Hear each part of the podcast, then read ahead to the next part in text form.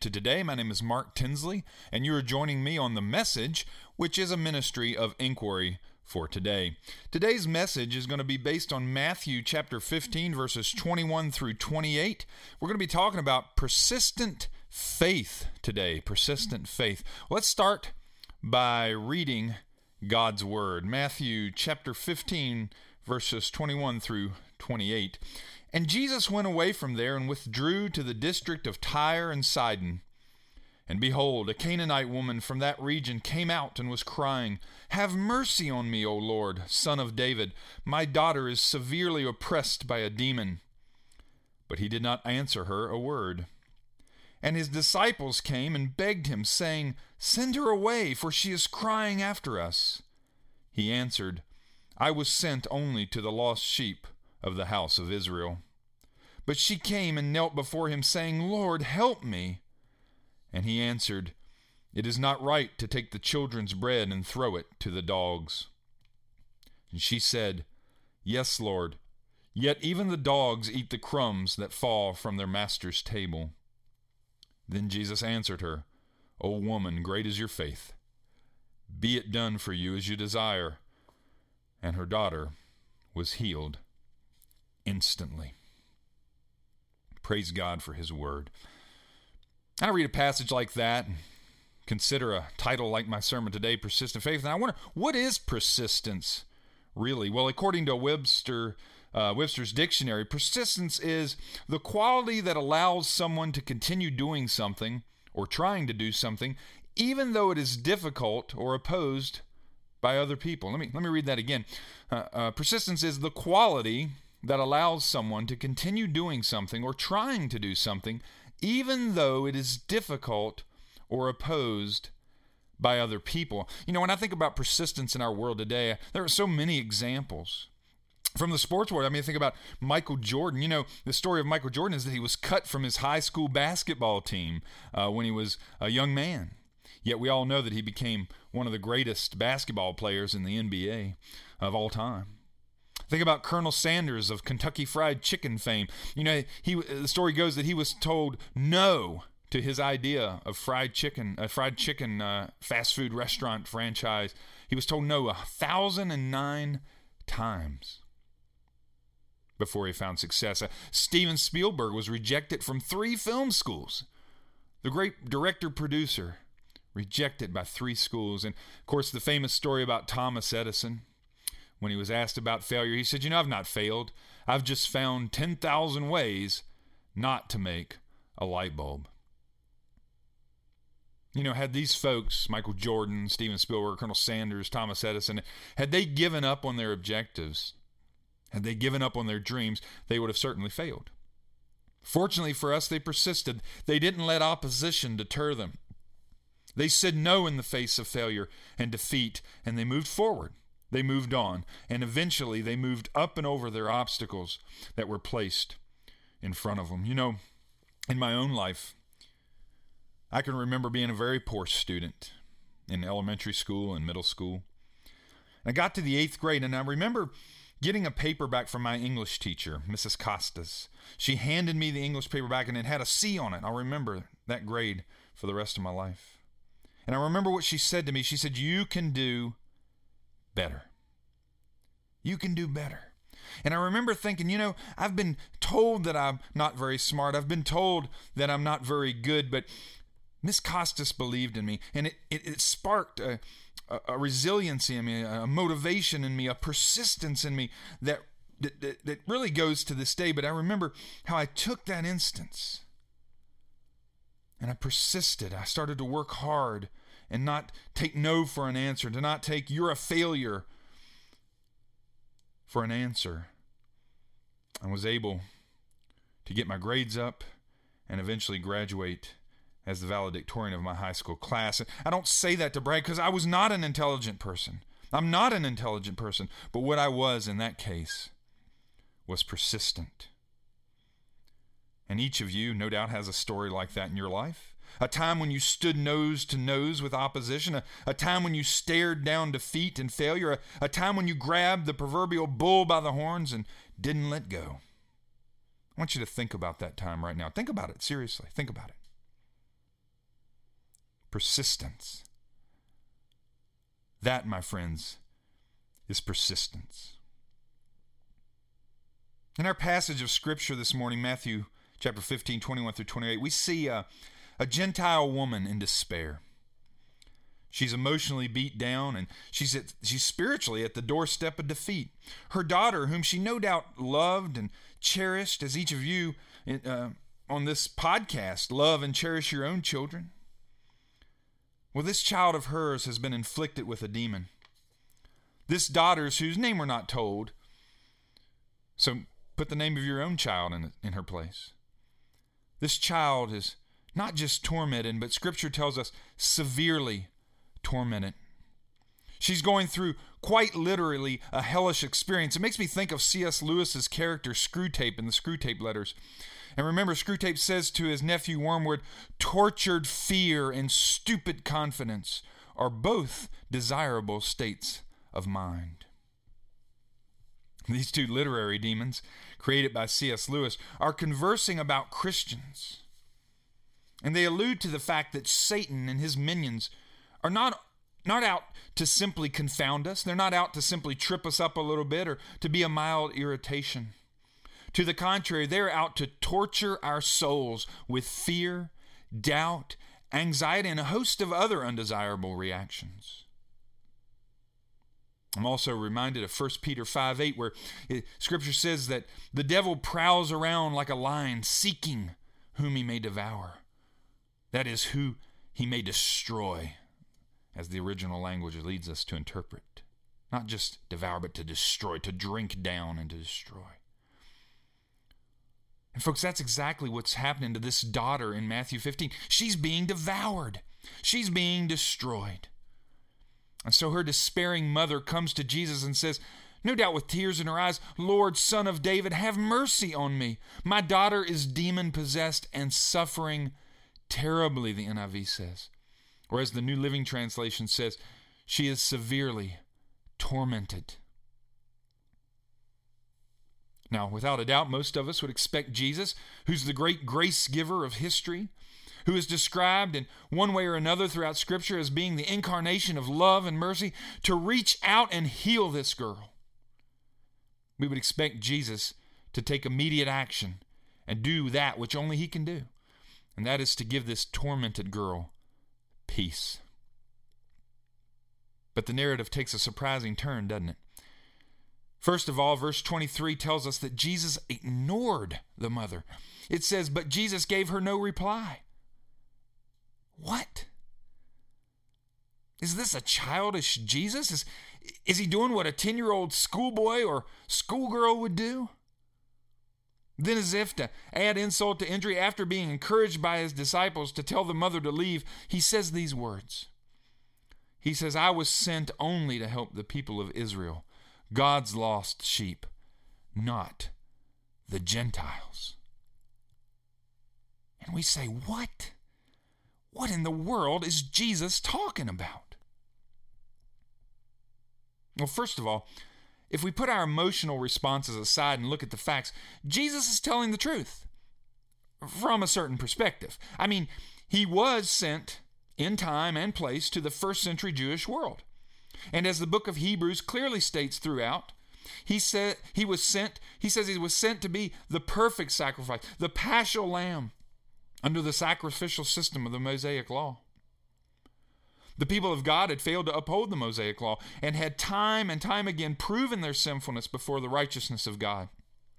So, God took care of the tenets of the Mosaic law through his only Son, Jesus Christ, who became a physical human being among the Jews, lived the law perfectly, died on the cross as an atonement for the sins of man, and then rose again on the third day to conquer sin and death forever. It's, it's the narrative that we all know and love and that we all eternally, eternally live by as Christians.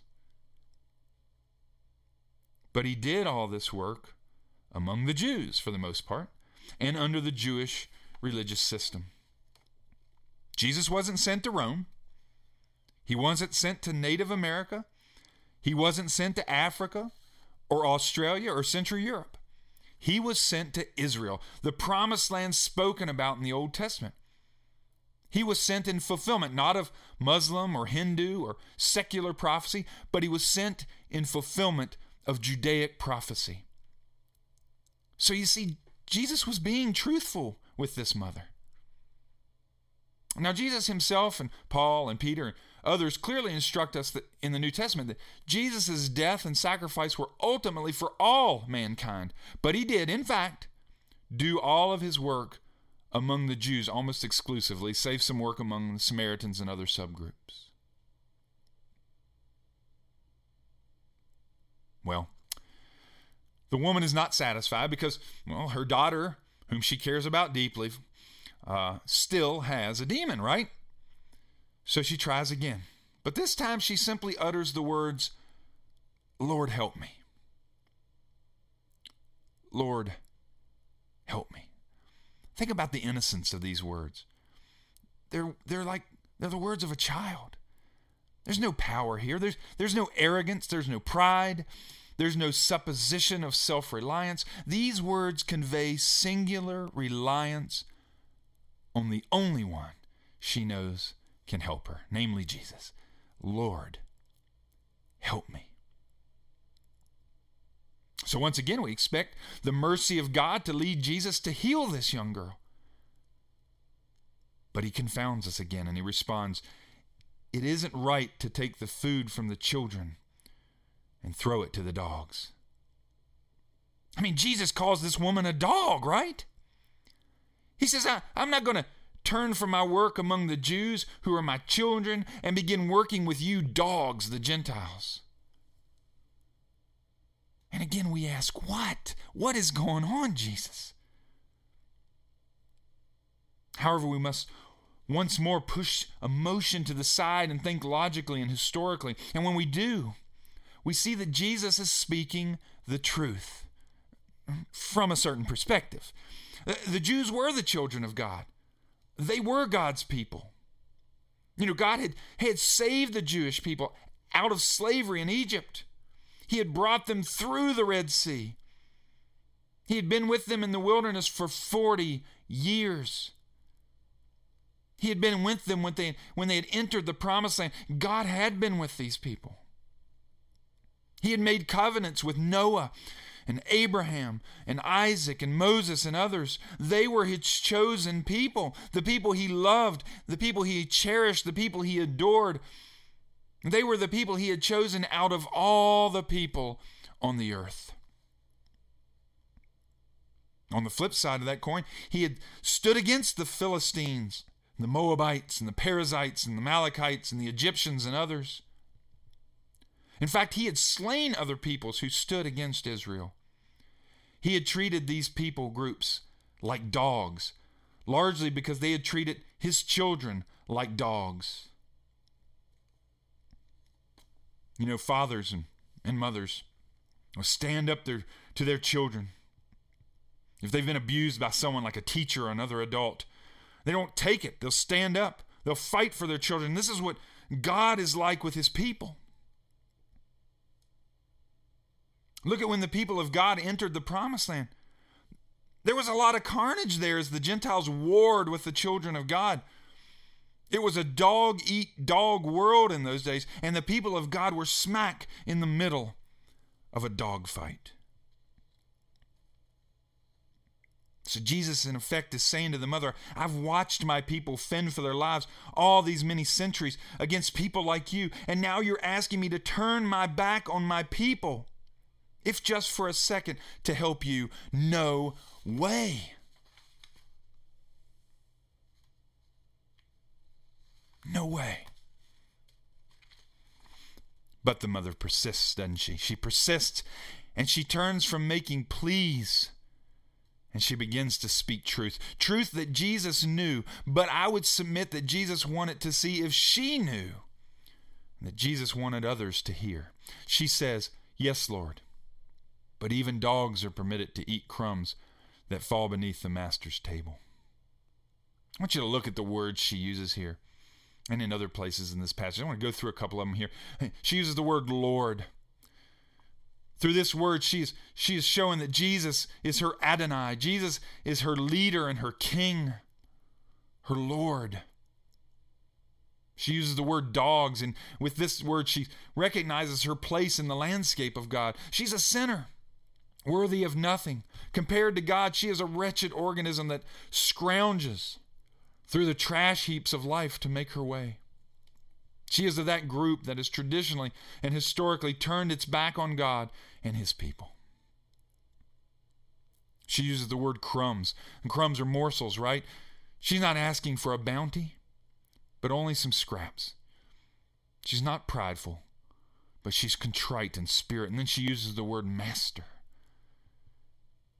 where she recognizes that she's a follower in her rightful place before God. She is subservient to God, a servant ready to do the bidding of her superior. Do you see what's going on here, folks? This mother is demonstrating that which God wants from all of us, namely humility. She knows who she is before the living God of all creation. But more importantly, for the message today, she is persistent. She doesn't give up. In the face of opposition, she looks defeat in the eyes and says, I reject you. And then she looks her Lord in the eyes and says, on three different occasions and in three different ways, Lord, help me. Help me not because I deserve it, or because I'm one of your chosen people, or because I am inherently a good person, but simply because you are Lord and Master of my life. And in your dispensation of grace and mercy and love, I know, I know, I know, I know that you'll throw me some crumbs, that you'll give me something. Why? Because you're Jesus and you've come to save the world. This is what she recognizes. This is what her persistence shows. What does Jesus do with that? He says on this third occasion, after her persistence in the matter, he says, Your faith is great. Your request is granted. And Scripture says that the daughter was immediately healed. What changed? Why on this third try did Jesus relent? Because, quite simply, the woman persisted in her faith in Christ. She didn't give up. She didn't falter. She didn't lose hope. She persisted. Think about it. Had she walked away after the first request, her daughter would have continued to be tormented. And she would have proven the level of her faith, the pitifulness of her faith. But her faith was great, and it was proven by her persistence. But I want to ask one more question today. Who was it proven to? We, I said her faith was proven, but her persistence, her faith was proven by her persistence. But who was it proven to? Who were the pupils of this poignant lesson? Well, I'm going to submit this today that it's not her. She knew her faith was great. She knew who Jesus was and that he was the only one who could help her. And I'll submit this morning, I think pretty logically, that the pupil was certainly not Jesus. He, he knew her faith it was great. He's God, right? He knows everything. Folks, I want to I want to suggest this today that her faith and persistence was proven to the disciples, the followers of Christ who had cried out to Jesus to send her away. And he needed to show them what real faith is all about and what he was really there to do, and that was to die on the cross for the sins of the world. The disciples were looking out for themselves. Jesus was teaching them that under the new covenant, the focus was broadened to encompass everyone, and that anyone with persistent faith, anyone who had deep faith in Jesus Christ, who knew who Jesus was and didn't give up on Jesus, but continued to press the button, who continued to press forward and lean forward in their faith, would would get the blessings of Christ and would see the benefits of their faith. Those disciples needed to see that. They needed to see what real faith was like, what real persistence was like, and Jesus showed them through this encounter with the woman. And folks, we can learn something from this woman too. We can learn from this woman about faith and persistence in faith. We can learn not to give up on God. We can learn to keep pressing the divine button, as it were, not to give up on prayer, not to give up on Bible study, not to give up on the people of God, the church, not to give up on our neighbors, not to give up on the lost, not to give up on the grumpy old man down the street, not to give up on the boss who's a thorn in your side, but to persist in faith and to persist in God. And that when we do this, He will see us through and He will ultimately bless us. Folks, that's what happened in this narrative. This woman could have given up, but her faith pressed her forward. Her true faith, her deep faith, kept her going. And because she kept going, and she kept her faith, and she kept her eyes on Jesus, the author and perfecter of her faith, Jesus blessed her in the end. He needed to show the disciples that through this encounter. They needed to see it so they would learn, and we need to see it today so we will learn as well. And folks, I hope that you'll go back and look at Matthew 15, 21 through 28 with different eyes, and that you'll see this woman's faith for what it was, and that you'll see the lesson in it so that you too can have persistent faith. May God bless you and have a great week.